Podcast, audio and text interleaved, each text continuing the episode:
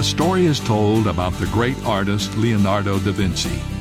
He had a terrible argument with a friend, after which he returned to painting The Last Supper. He was trying to paint the face of Christ, but he could not. He was still so angry toward his friend. So he put down his brushes and paints and went to his friend to seek forgiveness, which he received. Only then was he able to return and continue painting. There is never a time to harbor anger.